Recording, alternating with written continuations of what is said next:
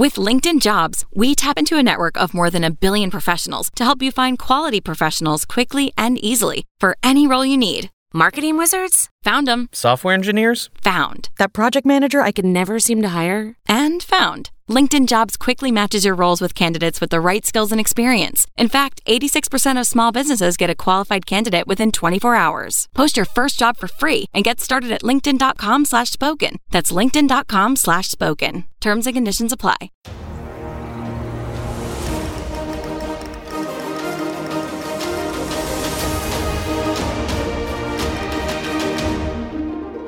Hello, everyone, and welcome to another episode of Lords of Limited. My name is Ben Warney, and joining me on the line is Ethan Sachs.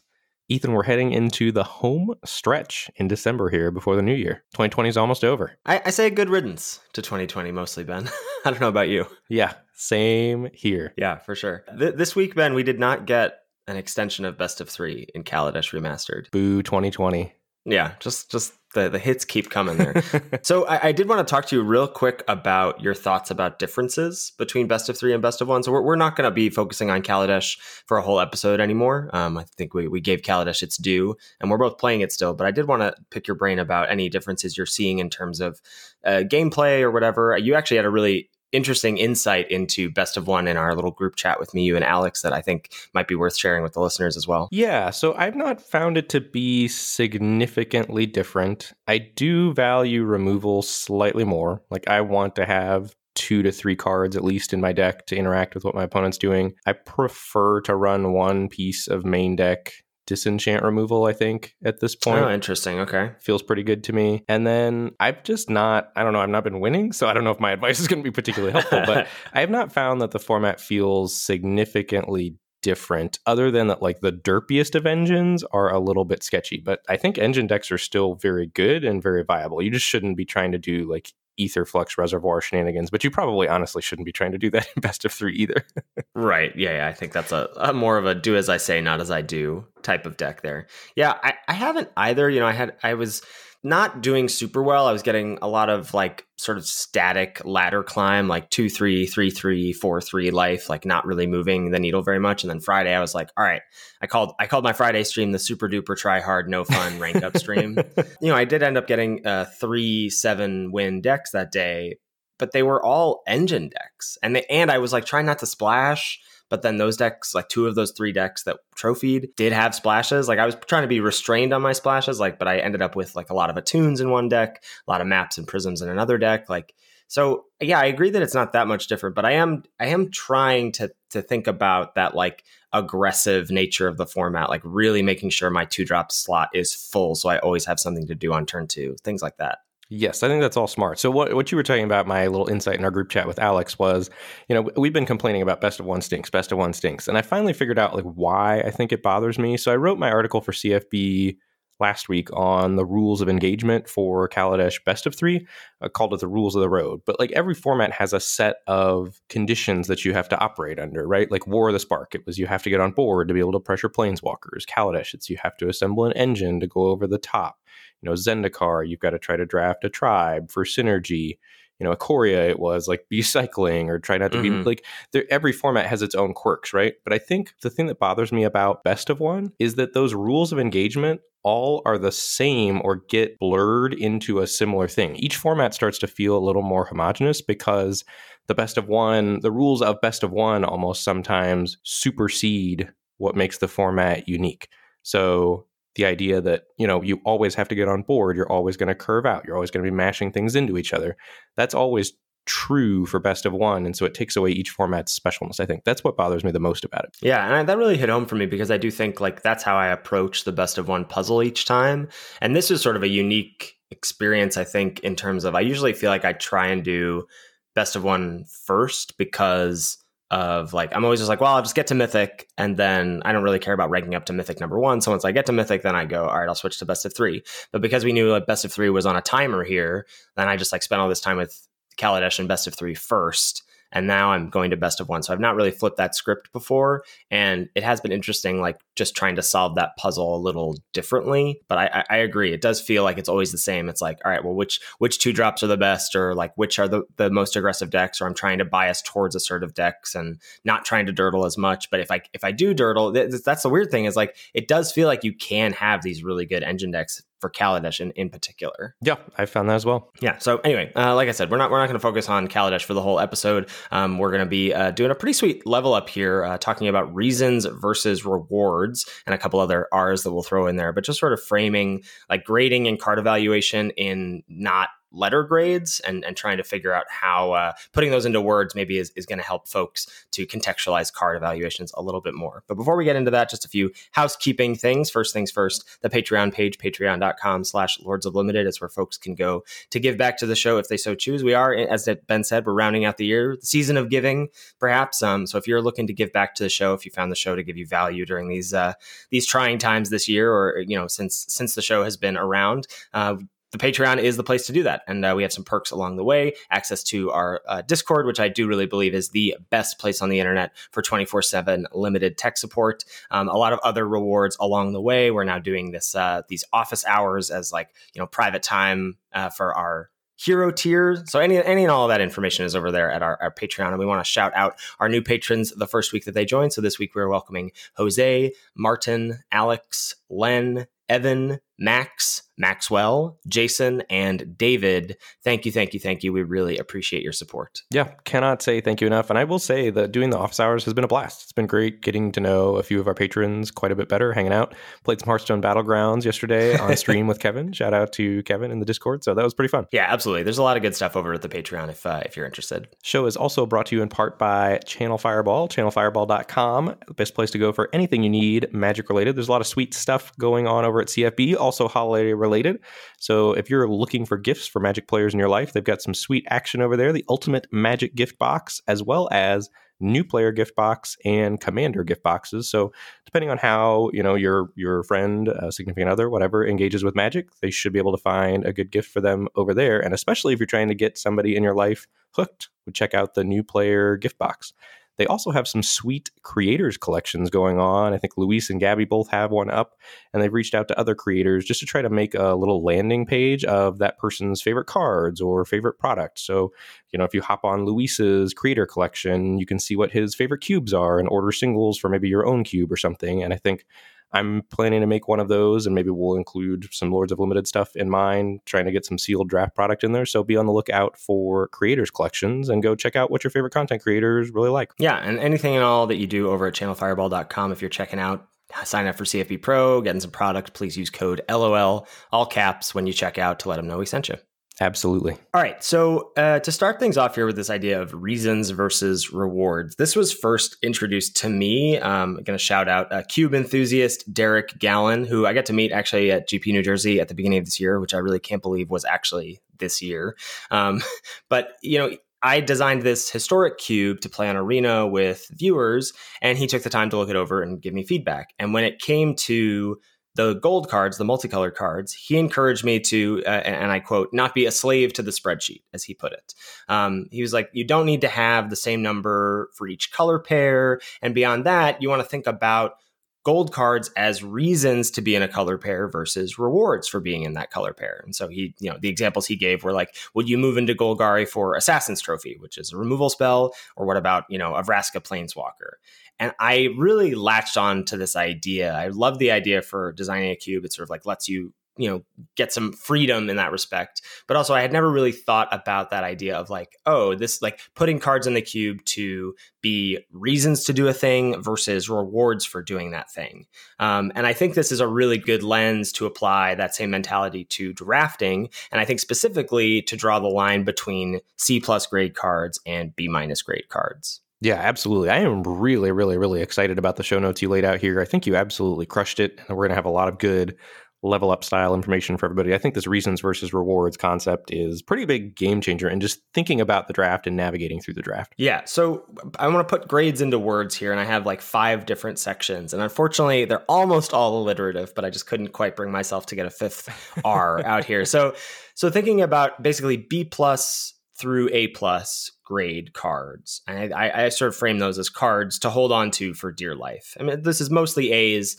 but I think some B plus cards are also put in that category as well. Right. And you will occasionally move off of them, but more often than not, even if you're cut out of that color, you'll try to play that color and find another open color. Yeah. Uh, next up, we've got reasons. And so these are B minus through B plus grade cards. So I have these as reasons to be in a color, color pair, or archetype.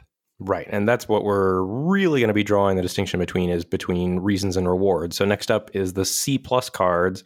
And those are the cards that are good and they're rewards for being in a color, color pair, or archetype, but you're not necessarily hoping to spend super high picks on them. You want to get them late as rewards for identifying that you found the right draft deck for your seat. And then for our third R, we've got C's, and those are role players in a color, color pair, or archetype. And last, we've got C minus and below. These are the replaceables, the fourth and final R. And essentially, that's do you ever end a draft saying, I wish I had a copy of X? You know, whatever that case is for you. Is it, you know, eager construct? If the answer to that is no, then eager construct is replacement level.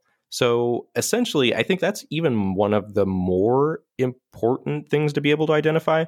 Basically, how I think about replaceables also is is this card going to have any significant impact on the outcome of the game? And if the answer to that is no there as well, I think you could also consider it replacement level. Right, exactly. And I, we'll get to that in the, in the replaceables section. I really like that idea of is this card going to have an impact on the game type deal.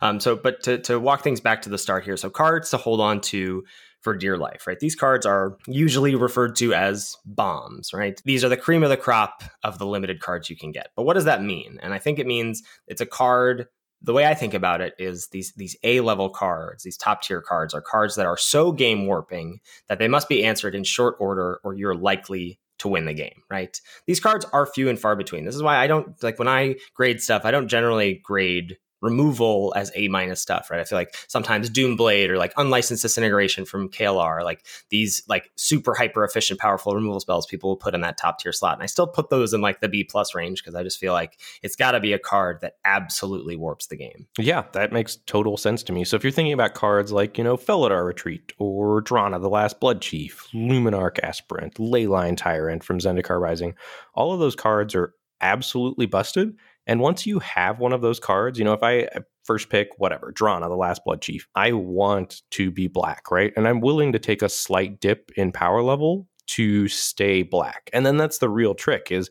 how much of a hit in power level are you willing to take to stay black. Yeah. So like the, these cards are so powerful that they're going to drastically change your pick order. You know, we did a roundtable, I think it was last week or maybe the week before, where I first picked uh, Noxious Gearhulk in a Kaladesh Remastered draft, and I think that's one of the you know top five cards in that format. It's absolutely insane. And then you know we were talking about how it was such a like draft the hard way set, and then I was just like, well, I'm just going to take black card, black card, black card, so I can make sure I play this Noxious Gearhulk. So those are the cards you want to identify that are that powerful and that are going to change your pick order so that you can, as as I call this, cards to hold on to for dear life. So you might be faced with a choice between an on color C grade card and an off color C plus or even maybe B minus grade card. Maybe you're inclined to take that large of a hidden power level to ensure that at the end of the draft your bomb is castable in your deck. Yeah, and I think, you know, if you're thinking about how to navigate the draft in this sort of thing, it's going to be easier to do for mono colored cards than it is for gold colored cards because worst case scenario, let's say you start a draft with Roost of Drakes, but blue's not really that open in pack one. You're going to take that Roost of Drakes. You'll take whatever blue kicker cards come your way, but you're also probably, presumably, if blue's cut, trying to identify an open second color. And then in pack two, theoretically, blue should flow and you'll be able to get blue in pack two because it was cut in pack one. And, you know, maybe you don't get blue cards in pack three. Maybe your neighbor pivots off of blue that was passing to you because you cut it back in pack two. Who knows?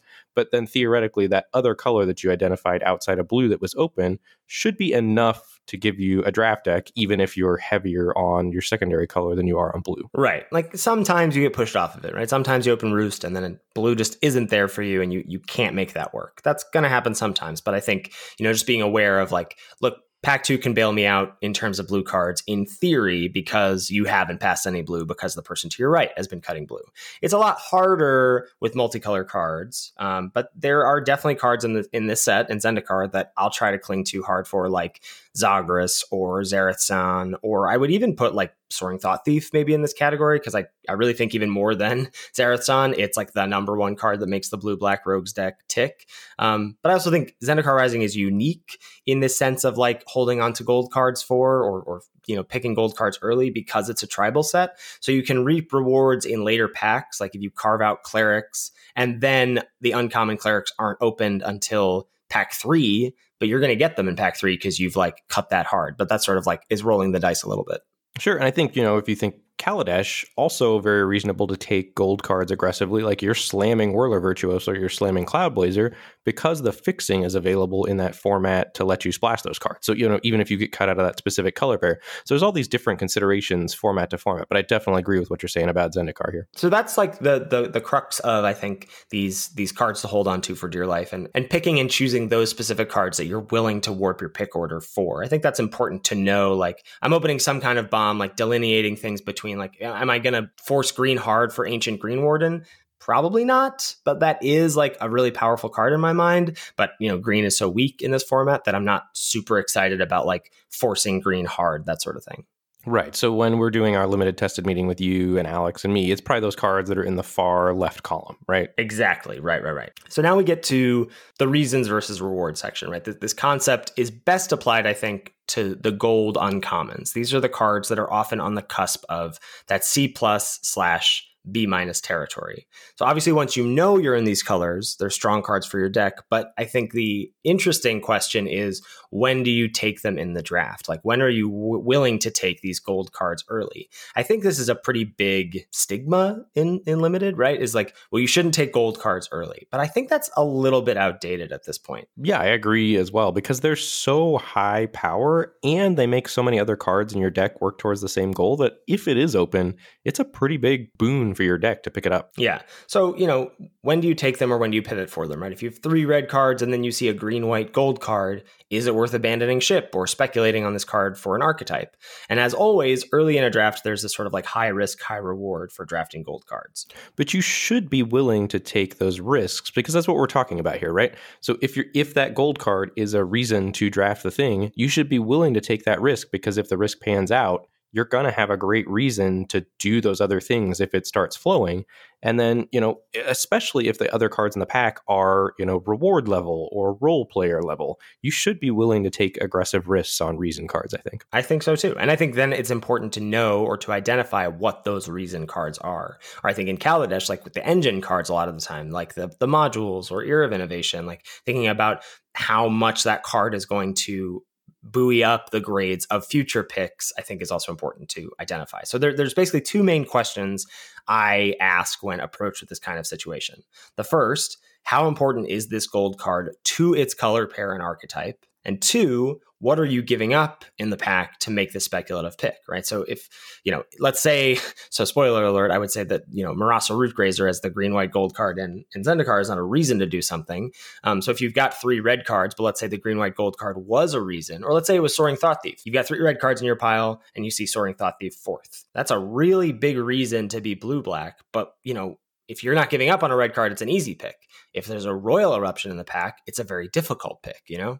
Right. And I think you're probably trending towards the Roil Eruption in that example. Yeah, I would say so. I mean, it depends what those three red cards you already have are, but I would I would say yes, that's a, a better start. But it's it's close, right? I th- and I think jumping ship for a card like that, especially in Zendikar Rising, I think is is pretty interesting. Right, because if that made it that far around and you are the only rogues drafter over the next two and a half packs, you're going to get extremely hooked up. Mm-hmm. So you can frame those gold cards as the reason to be worth picking over monocolored cards, sort of debunking that myth that, you know, you shouldn't take gold cards early. You know, even pack one, pick one, that same example, Um, I think it's very close between Roil Eruption and Soaring Thought Thief because Soaring Thought Thief is so good in its deck. Yeah, I mean that that for me is a close but clear Thought Thief in my mind. See, and I think I would land on Roil Eruption there, but just the the thought process of how you're framing it is even more important than the actual pick you're making. As long as you have reasons and you know why you're doing the thing that you're doing. Exactly. So I think let's run down all ten gold on uncommons from Zendikar Rising,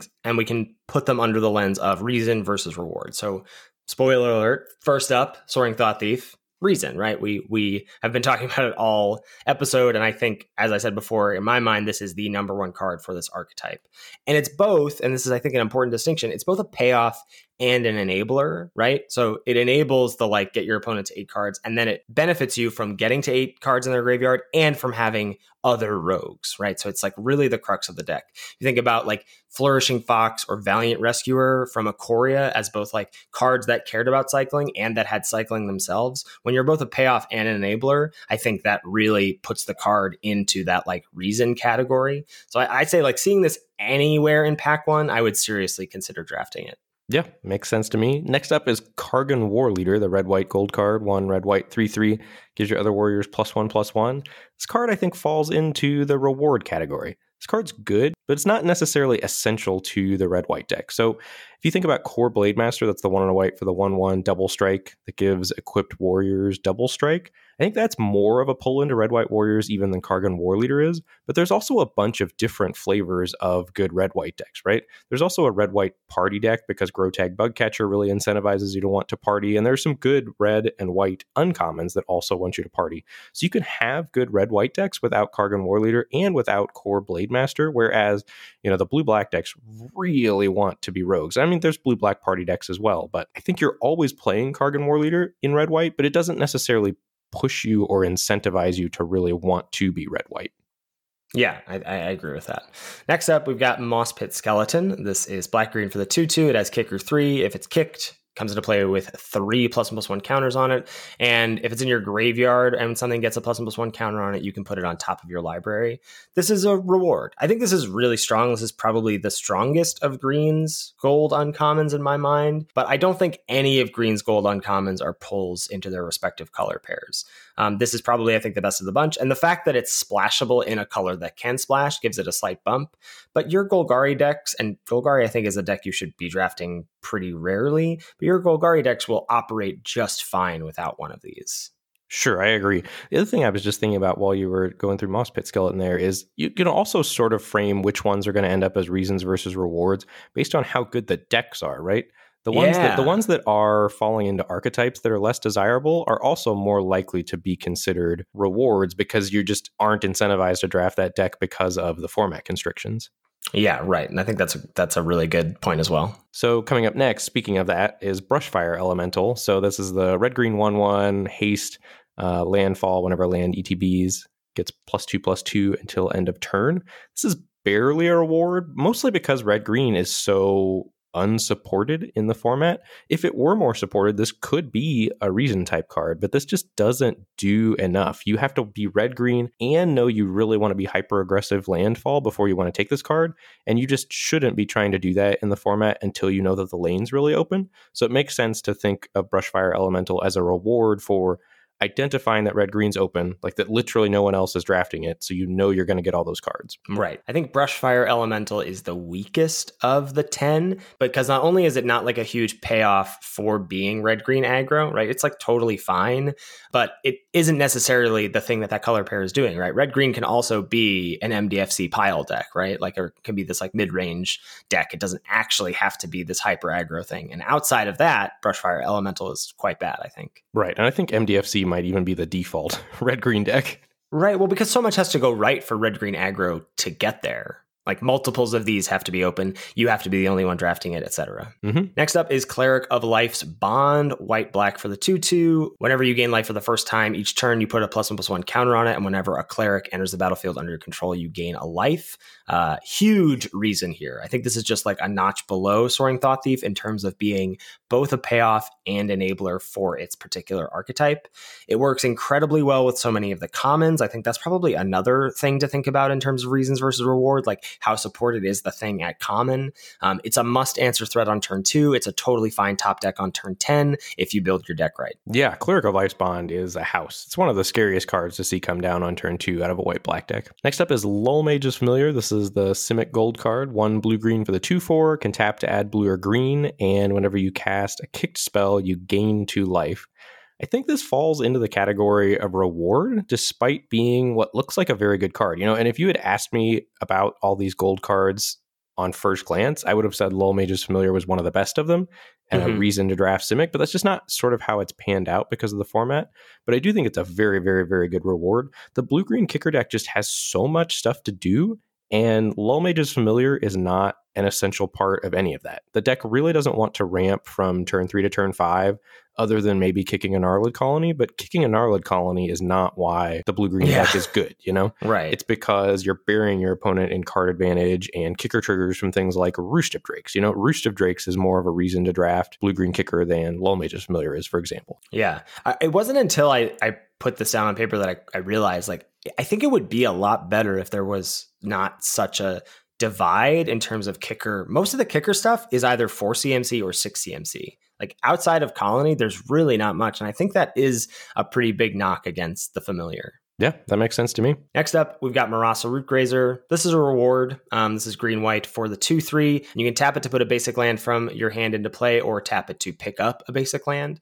Um, I think green white is probably the worst color pair in Zendikar Rising, so you shouldn't end up there that often. This is sort of another check mark for Ben's point earlier about like how good or how viable the archetype is sort of dictates how much of a reason or, or reward the gold uncommon is. If you are, you're definitely going to find a use for this card, but it by no means is something that I see and say, well, let's see if Selesnya is open, right? You want to be sure that's absolutely the color pair your seat wants, and then hope a bunch of these get opened at the table. 100%. Ravager's Mace is next up. This is near and dear to my heart, but unfortunately, this is also going to fall into the reward category. Ethan has barely here, and then our show show notes. I don't know. I don't know about that. I do like Ravager's Mace as a one of. I think a red black deck with one Ravager's Mace is much better than one without, but it is clunky. Um, and I think one is the magic number. Yeah. But because this is the deck in the format that operates best at common, you don't really need to rely on a card like Ravager's Mace to point you as the sign of here, you should draft red black party. You know, you can have a great red black party deck without Ravager's Mace. You know, if you've got the appropriate party members at common, you've got good removal, you beat down, you've got some recursion. I think, you know, you'd rather have cards like Acquisitions Expert, Thundering Sparkmage, Shatter Skull Minotaur. Like all of those uncommons are better for the deck than Ravager's Mace. I think that's true. Like imagine if the red black gold uncommon in Zendikar Rising was a creature with types. What if it was wow, it could be like a creature with two types, like what, like something like that. But what if it was just essentially like a gold Shatterskull Minotaur or a gold Thundering Sparkmage, something like that? Then I think that gets into the category of reason, right? You go like, I want to take this card. I know the deck is supported at common. It suddenly becomes a payoff and an enabler for the deck. And now we're talking about like a card I'm interested in speculating on early. Ethan Sachs, great designer search 2021. Let's go. You were so excited there. That was passionate. I love it. Yeah, sorry. Sorry. I got, got a little ahead of myself there. Next up, we've got Spoils of Adventure. This is four white blue for the instant. Uh, draw three, gain three, and it costs one less to cast for each member of your party. This is a reward, almost a reason. I've, I've come up on this card quite a bit. I still think the fact that you get field research at common in this color pair, which is not as good in the best blue white decks, but somewhat comparable, makes me unsure about where it falls. I, am landing on reward for now, but I think it's close. I, I just don't often take this early in my drafts, I find. I agree. I think it's a reward more than it is a reason. And I do love Spoils of Adventure. I'm a huge proponent of Spoils of Adventure in blue white. I think the blue white deck is pretty much spoils, you know, Seagate, uh, the unblockable rogue, and practice tactics. And you're just trying to like draw some cards, kill your opponent's stuff, assemble a party, and then win with Seafloor Stalker. There we go. You said Seagate but you got you got there with seafloor. there it was. I knew it was terrible. Last up is Umara Mystic, the blue red gold uncommon. One blue red for the 1 3 flyer, and whenever you cast an instant sorcery or wizard spell, it gets plus 2 plus O until end of turn. This is a reason bordering on, you know, only being a reward because there's so many good payoffs for the blue red deck. But this gives your blue red deck another element where you your opponent once this is on the battlefield, or if you even have heaven forbid two of them on the battlefield, they really have to worry about just being comboed out in combat. Yeah, I, th- I think it can close the game really quickly, and so I think that's why it's on reason end of things. I think we, you know, we're also not talking about any of the relics, but I think the four relics you also because they're they're basically gold cards. Maybe relic amulet goes outside of blue red, but the other ones I think like you know really are just like again secret gold cards for their their tribal archetypes and you can put those under these spectrums as well under reasons or reward. Right and i think also you know blue red if we're thinking about the color pair quality blue red is one of the best color pairs. And so if you look through our gold cards here the three reason cards are blue red blue black and black white and i think those are what i would have as the three best decks in the format. So you could a little bit of a chicken and egg thing there but i think that's definitely an influencing factor. And i think you know this doesn't have to only be applied to gold cards. You can just think about reasons and rewards for any card in a limited environment. Cards with intense mana requirements like Gifted Aetherborn from Kaladesh, the like black black two three lifelink death touch, or build arounds like animation module that are going to change your pick order but have huge upside. These are other ways to think about cards as like, is this a reason to do this thing or a reward for already being in that deck. Yeah, those are great examples. So Gifted Aetherborn, I would say, is a reward. Yeah right? Because it's close, but it's going to change your your pick order because of the heavy mana requirements. Like you take Gifted Aetherborn, it's going to be really hard for you to then also have Aerial Responder in your deck, which is the one white white two three flying lifelink vigilance. Like those two cards in the same deck are going to be tough because you can't. You certainly can't curve one into the other, um, but you're gonna then have this like awkward mana base. You want to cast both of those cards early because that's when they're at their best. Like that does then change things up for you. Yeah. And where you land on animation module out of curiosity? I think it's a, a, reason to do a thing, but I, I don't think it's just like a card you can slot into any deck. Like you got to start then going, okay, well, I need fabricate. I need to have some plus and plus one counter stuff happening. Like I want to be able to take advantage of this as a late game engine. So I'm going to build my deck a little bit more controlling, but I think it's a payoff to do that. Yep. I agree. I think you can also think of like quote unquote secret gold cards under this umbrella of reason versus reward. So Attended Healer from Zendikar Rising, the four mana, two, three, in white. Uh, says whenever you gain life for the first time each turn, you make a 1 1 cat, and you can pay two in white to give another cleric lifelink until end of turn. Like that is just a secret black white gold card. Like you don't want to put that in your party deck because you aren't going to have enough clerics for it. But it's definitely a reason to draft clerics in my mind. Yeah, I think so. And then taking a look at something like Scion of the Swarm, the three black black uh, flying, 3 3, and whenever you gain life, each time you gain life, you get a plus one plus one counter on Scion of the Swarm. I think we were pretty hot on this card as being awesome and a reason to draft lifelink, and it just really isn't because if you don't get there, it's really not good in any other deck in the format. And you're hoping, I think, to pick it up as a reward for having identified that black white is open. Right, exactly. And I think similarly, something like Sure Footed Infiltrator. This is three and a blue for a 2 3 rogue, and you can tap another rogue you control to make it unblockable until end of turn. And whenever it deals damage to a player, you draw a card. I was really high on this card initially, but I think I now have it firmly in the reward category. Like, it's not a reason to draft rogues in my mind, but I'm happy to play it in my rogue heavy deck. Yep, I agree. So that's our segment on reasons versus rewards. And now we'll move down a little bit to grade C for role players. And uh, I think I refer to these as like the meat and potatoes of a limited deck.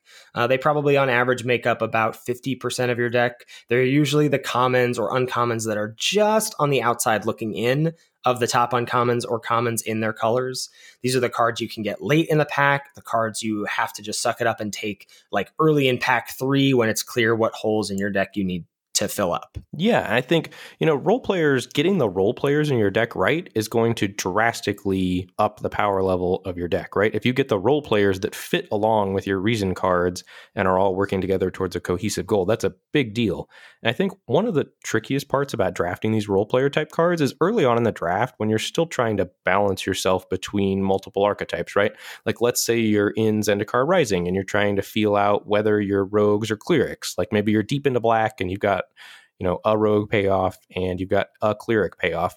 trying to figure out which role players you're going to pick in those spots is really difficult because you're trying to toe the line between two sort of things. And then once you narrow in on one thing, it should become more clear which role players you want for your deck. And that's why I think like we're so high on glue cards, like cards that like maybe look innocuous, like Forbidden Friendship, poster child for this. I'd say Stonework Pack Beast, poster child for this kind of card. Like these cards that are just like they're role players, but they're going to go in so many different decks that there's such high picks early because you know they let you like hashtag delay the decision or whatever. Absolutely. These are often going to be the most contextual cards, right? We've done some episodes on commons and context, sort of looking at w- what those cards are that are the most contextual based on what archetype you're drafting, how that deck is going to look at the end of the draft, etc. Um, I think these are cards that certain archetypes or game plans definitely want, while others don't care about them at all. Right. So if we take a look at some specific examples here, and I think it's going to be a little more clear cut in Zendikar Rising just because it's a tribal format. But I think you can ask yourself this about the common cards that especially share a CMC in any color. So if we're taking a look at Expedition Healer versus Cliffhaven Sellsword, so that's the one and a white 2 2 uh, cleric that gets lifelink if you control another cleric and has vigilance.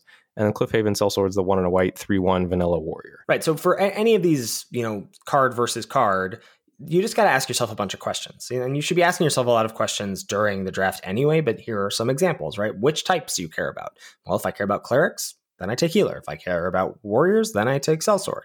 How do you expect your deck to play out, right?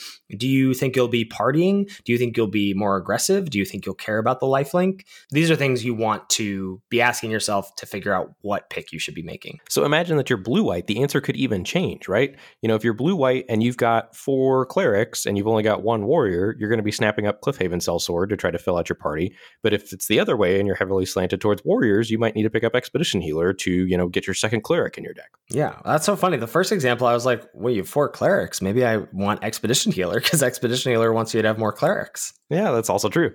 Yeah. So next up here, we've got Joraga Visionary versus Canopy Baloth. Yeah, so Visionary, the 3 2 Wizard, the way ETBs you draw a card, and Canopy Baloth, the 4 3 with uh, landfall plus 2 plus 2 until end of turn. So, I mean, this is pretty clear cut. I think it's these cards are on opposite ends of the spectrum. Are you aggro landfall? Then you want Baloth. Are you trying to bridge the gap from your early game to your top end or kick spells? Well, then you want Visionary. Do you care about types? Then you want Visionary. Like these are the questions you want to ask. I think in general, Visionary is better than Baloth as well. Yes. I think is the is the default without more information. I think in general, green is trying to do MDFC pile more likely than it is an aggro landfall deck. Yeah, absolutely. So next up here, we've got Risen Riptide versus Zulaport Duelist versus Expedition Diviner. We've got a threefer. Yeah, well, I just think like you know these are all super contextual, right? So like, do you care about types? Well, then then you want Duelist for rogues, you want Diviner for wizards, you want Riptide for your kicker deck. But I think specifically, do you have Into the Roils? That's when Risen Riptide really becomes appealing to me. Um, do I care about milling? Then I want Duelist. Do I am I trying to fill out my party? Well, then probably Duelist is better because for Diviner to be good, I really want to make sure that I have extra wizards lying around. Absolutely. I love this example here. Do you remember walking back down memory lane when everyone was all hot and bothered about Risen Riptide? Yeah, it's Being- probably the card that's fallen the most from Grace, right? It was in our top three blue commons for a little bit.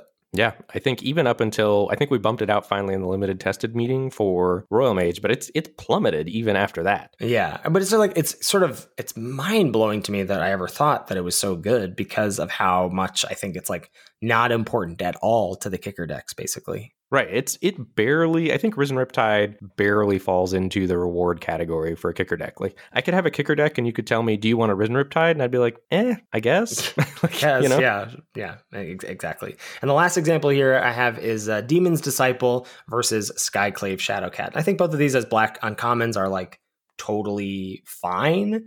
But again, I want questions, right? Do, do I have disposable bodies? That's the first question I ask when I have Demon's Disciple, right? Like, I, my hope is that it's not just a three mana edict, right? I want to make sure that, like, maybe I get to sack something innocuous and my opponent has to sack something real. Um, so, do I have an acquisitions expert that I can curve this into? That would be sweet.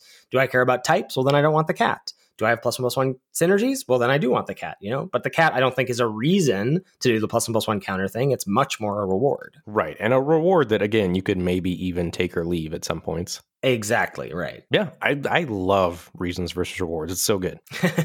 so last up here, moving to uh, the bottom of the barrel, we've got replaceables. And I think it's super interesting, right? That the role players thing I think is probably the most difficult thing for folks to get a grasp on. I feel like usually when people do like deck techs or tag us in Discord about like how to, you know, finalize their build, that's the thing that you're looking at, right? You're switching between the C grade cards most of the time, or trying to like bring in a C over a C minus in your mind, that sort of thing. Yes. So the replaceables, these aren't like bad cards, right? There's so few bad cards in limited. I feel like someone tweeted like a few months ago, maybe it was Raph Levy. It was like they're just like aren't bad cards in limited. It's just about figuring out where they best go. And I think the replaceables are a little bit outside of that realm. Like these are just cards that like aren't embarrassing or anything, but maybe you'd hope to not play, or there just are so many cards that are of similar ilk that uh, you don't have to worry about prioritizing them. So when asked about fringe playable slash bad replaceable cards on stream, I try to frame it as or I think about it to myself as at the end of the draft, do I wish I had this card? And I think that's a great way to try and distinguish between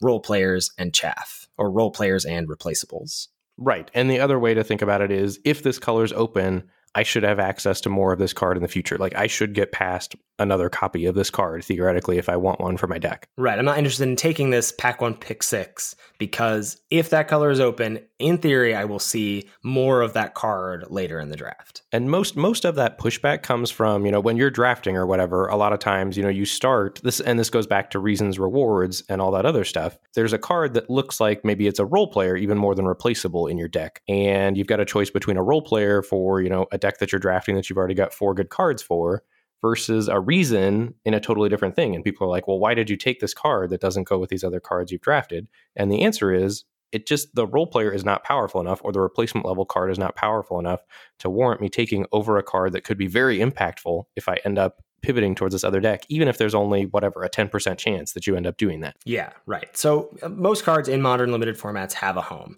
I think this question now goes back to also the thought about, well, how often do you end up in this archetype or how good is that archetype? Mostly looking at you, green, and all your color pairs. But how often do you find yourself building that home in drafts is the real question. Yeah, I think that's true. So Sea Gate Colossus is a great example for this type of card, you know, a replacement level card. Is it playable in party decks? 100%. You're happy with it. And, you know, if it's going to cost five in your deck, you'll put a copy in there. But you've just never ended a draft and thought, geez, this deck would really be awesome if I had a Seagate Colossus at the top of the curve, right? It's just not that type of card. Right. The thing that uh, came up from writing this was that the reverse of this can be applied for cards that are super important. So, how many times have I ended a draft and thought, if only I had more pack beasts, or if only I had more Grotag bug catchers. This is a reason those cards are among the top commons in the set, right? They're sort of unassuming on their face, but they're so important to making so many decks tick that they're skyrocketing in your pick order, right? The more often you go, I wish I had card blank at the end of a draft, the higher you should put that in your pick order. Boom. Agreed. It's also really important to note that you should be taking flyers on reasons, rewards, role players over these replacement level cards. And this is where grades, I think, sometimes get people into trouble. Like, think mm. Lathnu Sailback from Kaladesh Remastered. So that's the four in a red vanilla 5 4. You know, that card probably gets a grade of like a C minus, a D plus, right? Like, it's a fine magic card. It's got power and toughness, it can attack and block. But you basically never, ever, ever want to put that card in your deck, right? It should, you would be better, I think, if you just considered that card an F and looked for something like a Inventor's Apprentice. That's the red one two that gets plus one plus one if you have an artifact, or Destructive Tampering, the two in a red, destroy an artifact and or creatures can't block on the ground, a falter effect. Those are probably lower graded cards than Lathnu Sailback, you know, if you're grading things in a vacuum. But if you find the right deck for Inventor's Apprentice or Destructive Tampering, they're actually going to be, you know, a fine role player in your deck. Whereas Lathnu Sailback is never going to add anything of any meaningful uh, amount to your deck. Yeah, no, I think that's a really, really good point. I think another way to frame replacement level cards in your head is, as Ben said earlier, is this card likely to influence the outcome of the game in any reasonable way? And sure, Lathnu Sailback might do that, right? You might just need some chonk at the top of your aggressive red deck curve. But more likely, like a card like Destructive Tampering has has the ability to just win the game on the spot, right? You use the falter effect and attack for lethal, or you blow up a key thing, right? It's gonna like be this very important piece at times, or starting your curve out with Inventor's Apprentice and then the goggles or whatever, and you're smashing in for a bunch of damage early, that's likely to change the outcome of the game. Whereas like Lathnu Sailback is just raw stats. Well, and is likely interchangeable with any other card that is just raw stats. So if you want that or need that as your 23rd card because you're light on creatures, you should be able to get it or have it last pick, you know? Right. Raw stats is much easier to replace than like, well, this is a potential one mana 2 3. That's there's not really anything in the set that competes with that. Or destructive tampering is an oops, I win card slash a, a removal spell in an artifact heavy set. And there's not really a card like that, right? Your main decking, your appetite for unnatural or fragmentize, those cards aren't also going to randomly win you the game sometimes. Right. So I think, you know, grading can sometimes get you into trouble. Whereas if you're thinking about it as these reasons, rewards, role players, replacement level, you're a lot less likely to find yourself in that spot because then you're looking for, rather than the replacement level cards, you're looking for the role players to slot very well in your deck. And while role players might get a grade of a D, you know, because D, the definition of a D is, you know, sometimes playable depending on the deck you're drafting, right?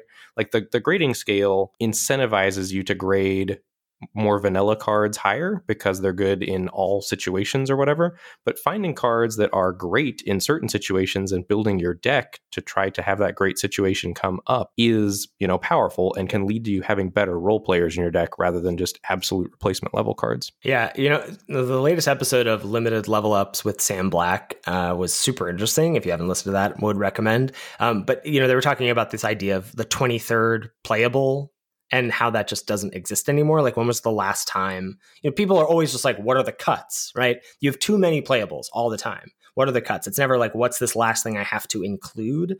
And so that i think this this outdated there's a lot of i think outdated ideas about limited just because of how powerful sets are these days. And i think that's one of them is that this idea of reframing cards not in like 23rd playable or letter grades but under this idea of reasons rewards role players and replaceables will help you contextualize picks a lot better. And i think also help you build your decks better at the end of the draft. So you go like, these are the things that are like more unique or more likely to impact the game. And these are the things that I could take or leave. Right. And ultimately in draft, you should be trying to set yourself up to get as many reward cards as possible, right? Like you're trying to navigate the draft to a point where, okay, I know this thing's open. And maybe you're even getting reason cards late because people yeah. have locked into their color pairs or whatever.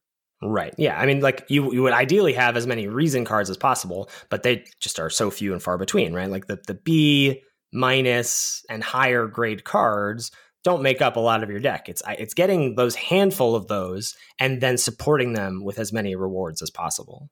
I, that I think has been, you know, we were talking about the difference between the best of three and the best of one Kaladesh queues.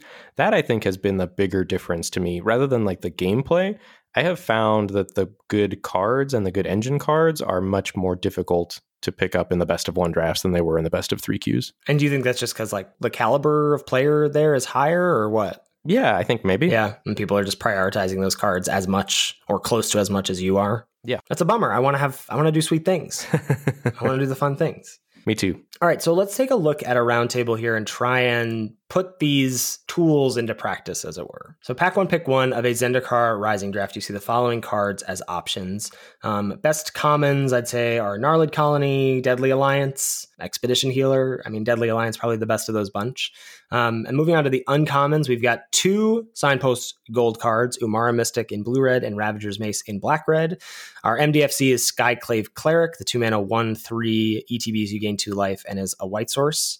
And then your rare, I think a huge card to hold on to for dear life in my mind is Skyclave Shade. One and a black for the 3 1, can't block, it has kicker two and a black. If it was kicked, it enters the battlefield with two plus one plus one counters on it and has landfall. You can cast it from your graveyard this turn. Yeah, the card's very oppressive, and I think you're slamming it here over Umara Mystic. I think Umara Mystic's close in power level, maybe in in the best blue red deck, but Skyclave Shade being one color here is a huge tiebreaker, and I think you're you're slamming it. Yeah, I found Skyclave Shade to be very, very difficult to deal with. And I think vice versa for my opponents. It's it's just like the the three power is huge. It's really hard to block, and then obviously if you ever kick it, it's just an absolute beating. Mm-hmm. Yeah, so picked up that Skyclave Shade there, and so then we followed up with Pack One, Pick Two. Again, the commons I'm looking at, a couple good blue ones. We've got Tazeem Roilmage and Seafloor Stalker. There's another Gnarlid Colony. The only black card in the pack is Nimana Sky Dancer, which I'm not thrilled to follow up with.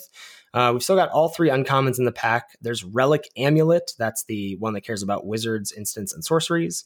Another Ravager's Mace, Brushfire Elemental, and rare still in the pack is the Red White Land Needle Verge Pathway. Yeah, so I think there's some interesting cards to consider here. Ravager's Mace, probably not taking it this early, right? We've got that in the reward category pretty firmly. The cards that stand out to me the most are Relic Amulet and Tazeem Roilmage. Mm-hmm. And Tazeem Roilmage is appealing sort of because you could be blue black with Skyclave Shade, whereas Relic Amulet's pretty much just a blue red gold card. And I think you can, though, however, play Relic Amulet in blue black decks. I've had it in blue black decks before where it's good. You know, maybe you've got a lot of wizards, you've got a lot of good interactions, some good removal. So I think for that reason, and just the sheer power level of Relic Amulet, it's a reason to be blue red, right? So now we've got a reason to be black in Skyclave Shade, and maybe even more than a reason to be black something that we really want to try to be black for, but also a great reason to be blue red and relic amulet. So I think I would snap that up here. Right. And so I think this is an important decision point, even as early as pack one, pick two, is that let's say this is a card as powerful as, and I think Skyclave Shade isn't quite there, but you know, as powerful as Drana, right? What if, what if Drana is the card you take here. Are you going to take a huge hit in power level here and take Nimana Sky Dancer second over the amulet? No, I don't think I'm ever taking Nimana Sky Dancer here because Nimana Sky Dancer for me is replacement level. May- maybe a role player if you're hyper blue black rogues, but I'm not I'm not convinced that I'm going to be blue black for a Drana. Drana to me is black X. So at so at that point, Nimana Sky Dancer is replacement level for me, and then once I'm locked into blue black, I'll bump Nimana Sky Dancer up to role player level. Absolutely right. So so we've got and we've got a reason to do something here in Relic Amulet, and a pretty darn good reason I think, and to get into a pretty darn good color pair. Um, and I think that's why I took it here, and now I'm fine to just sort of be on two divergent paths, right? I have Skyclave Shade to go in Black X, hopefully Black X aggro, and then I have Relic Amulet for if Blue Red Wizards is open. Yep. Moving on to pack one, pick three. Commons in consideration. There's a Vanquish the Weak, Shepherd of Heroes, another Seafloor Stalker. Those are probably the three best. Two red uncommons in Songmad Treachery and Skyclave Geopede, but neither really like fit into the uh, the Wizards deck necessarily. And then Lullmage's Familiar is still here, the blue, green, gold uncommon. So there are a few cards that stand out to me here. Lullmage's familiar. I think we're ruling out because we've got it firmly in the the reward category. If it were a reason type card, I think you could consider taking Lullmage's familiar here, even though it puts you down a third divergent path. Like that's mm-hmm. not necessarily a bad place to be, right? That's one of the ways to stay open in draft is to have three great powerful cards, and then you're trying to figure out which one of those three lanes you're trying to ultimately go down. But as far as the commons that stand out to me here, one you didn't mention, Expedition Diviner, I think could be considered because it goes along well with Relic Amulet uh, as a wizard. But we've also got Vanquish the weak here, and I think just having Skyclave Shade and knowing how powerful that is, and Vanquish, I think you know you could make a case as just the best card in the pack here certainly the best card that goes along the best with our first two picks that I think we're just snapping up Vanquish the Weak. Well, I think there's also an interesting thing to weigh when you start a draft with a couple of reasons is weighing not only the power of the two, right? So I think personally for me, Skyclave Shade is a better reason or perhaps a more flexible reason to do a thing than Relic Amulet is. So if I'm faced with a choice of card A goes best with Skyclave Shade and card B goes best with Relic Amulet, if I feel like those cards are the same grade, the tiebreaker for me is going to be well, which of the two things I already have do I value more? And I personally would value Shade more. But then I also think, like, let's say you went like reason, reason, reason. I think the later you get the reason cards in the draft, and tell me if I'm off base here, or if I'm like leveling myself, the later the reason, like the third reason I get, I might bias a little bit more towards that as the picks progress because that card has more weight as a signal, right? Two people passed up on that card, whereas the card I first picked, there may not be any way for me to get into that card or color or archetype because it's cut from my right. No, that makes sense to me. I think that's totally on board. I think I would start thinking about that maybe around like pick four, pick five.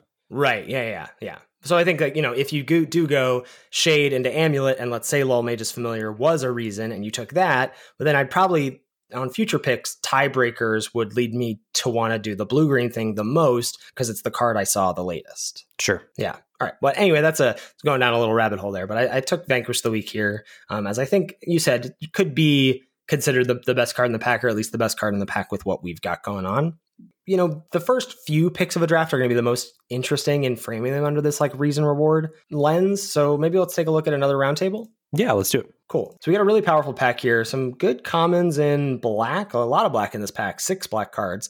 Um, Feed the Swarm, probably the best of the commons here. Our three uncommons are Veteran Adventurer, Malakir Rebirth as your MDFC, Roost of Drakes, perhaps just like the best card in the set, but the rare in the pack is also maybe going to give it a run for its money. Nighthawk Scavenger, that's the one black black flying death touch lifelink, and its power is equal to one plus the number of card types among cards in your opponent's graveyard. Yeah, this is a very interesting pick here. I think between you're immediately ruling it down to Nighthawk Scavenger versus Roost of Drakes.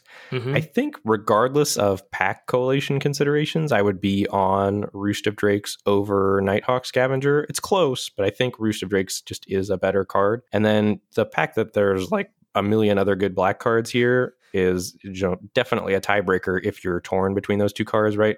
There's no other good blue cards, and in black, there's Gloom Hunter, Feed the Swarm, and Malakir Rebirth as other good black cards. Yeah, so I, I took Roost of Drakes there. It's always fun to get to start a draft with Roost. feel like uh, feel like winning the lottery a little bit. So took that, and then moved on to pack one, pick two. Got some interesting options. Good commons, Malakir Blood Priest, Kor Celebrant. The only lone blue card in the pack, and I believe the only card with kicker in the pack, is Cunning Geyser Mage. Um, three uncommons still left in the pack. Looks like the person to your right took a rare. So we've got an Umara Mystic, Skyclave Shadowcat, and Gomafada Vanguard. This is interesting. The one in red 2 2, when it attacks target creature an opponent controls with power less than or equal to the number of warriors you control, can't block this turn. Reason or reward or role player, Ben? I think it's a reward. Yeah. But it, it is very good once you're in warriors. It's a it's a it's reason power level once you're in a Warriors deck, but I don't think you pick it as the reason to draft Warriors. And it's also got a little bit of flexibility, right? If you're in some sort of red party deck, you are likely to have a handful of Warriors. So this, you know, won't be at its best in that deck, but I still think it's going to be pretty good. So it also feels like a reward for that style of deck too. So for me, when I'm looking at this pick, I'm immediately narrowing it down to Umara Mystic and Cunning Geyser Mage. And I think for me, Umara Mystic is good enough that I think I'm willing to take a chance on it here. I think Blue Red's got a lot of good kicker cards. You know, Roost of Drakes is at its best in blue green, but I think any blue deck that's heavy blue, Roost is going to be anywhere from a good to great card. So I think I would be taking Umara Mystic as a reason to be blue red here over Cunning Geyser Mage. Yeah, I think because Umara Mystic is I mean, I think it is a reason, but is just on that cusp of reason and reward for me. And Roost of Drakes is such an important reason to do a thing, and Cunning Geyser Mage supports that reason. Like, but but I don't think it's a reward, right? It's a role player in that deck. A role player in Wizards, a role player in Kicker, whatever.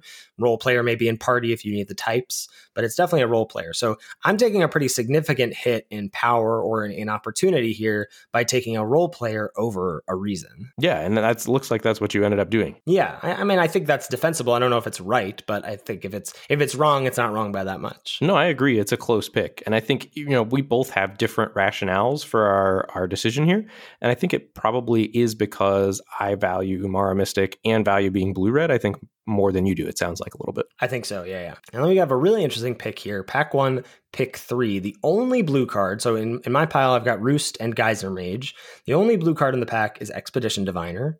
Um, the commons are largely junk. Blood Beckoning is probably the only one else worth mentioning.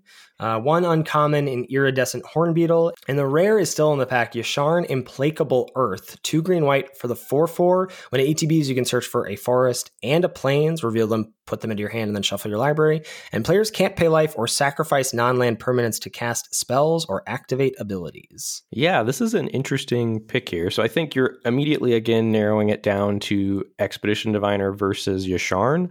So Expedition Diviner, again, a role player type card in Wizards. I don't even think it falls into the reward category, but definitely a good role player. Um, happy to play this card in your four drop slot if you get it when you care about the wizard types. And Yasharn, I think, for me, I think is in reward territory. I think green white's bad enough, and this doesn't do enough to make green white good that it would fall into the reason category for me. I mean, it's essentially just an efficient card, right? Four mana, four, four, and then going to give you a couple land drops or landfall triggers.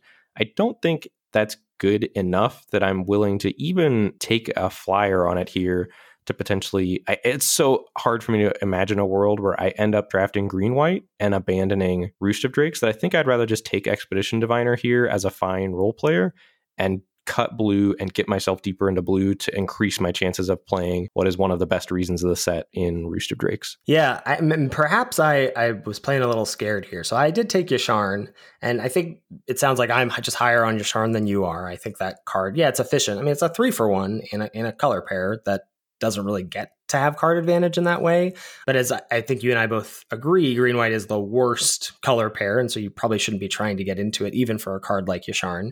But I did take it here. I guess I was feeling a little look. I took a pretty big hit in power level on my last pick with Geyser Mage, and I'm feeling a little scared seeing only Diviner here, which isn't even really that good with Roost.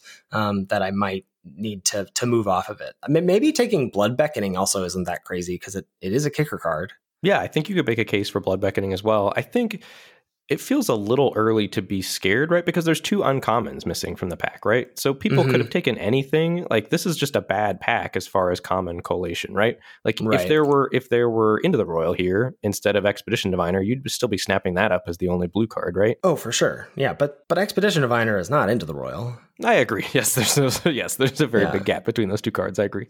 But like su- super super interesting, and I think again you're hearing us have land on different sides of the coin in these last two picks, but I think that's also just based on our personal pick orders and based on our perhaps preferences or, or willingness to move into certain color pairs more or less than the other person. But we have those reasons, right? We've we've come to the table with that homework and have identified the cards as reasons, rewards, role players, and replaceables in our mind. Right. And both of us can give rational, critical thinking style, you know, justifications for why we're making the picks we're making, which is really important as well. Yeah, for sure. Like many things in Magic, the conversation is more important than the pick or the grade or whatever. 100%. I am so jazzed about this episode. I think this is awesome. Sweet. I think this is a really interesting way to frame card evaluations. And more than that, it just like, I want to bring this to our like crash courses more. I want to bring this to my set reviews with Alex more because it really helps me boil things down, thinking about okay, if I if I stop thinking about a card as a B minus or a C plus, because that can get a little like you know murky in terms of what are we actually talking about. But when I just sort of put, pin it down as this is a card that makes me want to do this thing, this is a card that is a reward for already doing that thing. I think that really makes it easier to to draw that line in the sand. Right, and I think it's really interesting too how over the course of a draft, cards can shift between different categories, especially between replacement and role player. Right, that Namana Skydancer thought, like where it is replacement level until you know your rogues and then it's role player level so that that idea of how those you know last 10 cards that are going to go in your deck shift in value over the course of a draft is really cool too. Yeah, and then knowing what archetype you're in that sh- causes that shift, or what cards that are in your deck that cause that shift. Like once I have the Into the Roils, then Risen Riptide doesn't look so bad. Right. Yeah, very cool. Sweet. All right, great place to wrap us up. Thank you, as always, to Salty Pretzels for our intro and outro music. Make sure you give it a listen. Thanks so much to channelfireball.com for sponsoring this podcast. If you are heading over to CFB for any and all things magic related, when you check out, please use the code LOL all caps to let them know we sent you there. You can check us out streaming and on Twitter. I'm at twitch.tv slash Lord Tupperware. Ben is at twitch.tv slash Mr. Metronome. Mr. is spelled out, both under those same usernames on Twitter. And you can tweet at the podcast at Lords of Limited. If you've got any feedback about the show or any questions, shoot us an email at lordsoflimited at gmail.com. Thanks so much for hanging out, and we'll catch you next week for another episode of Lords of Limited. Thanks, everybody. See you later.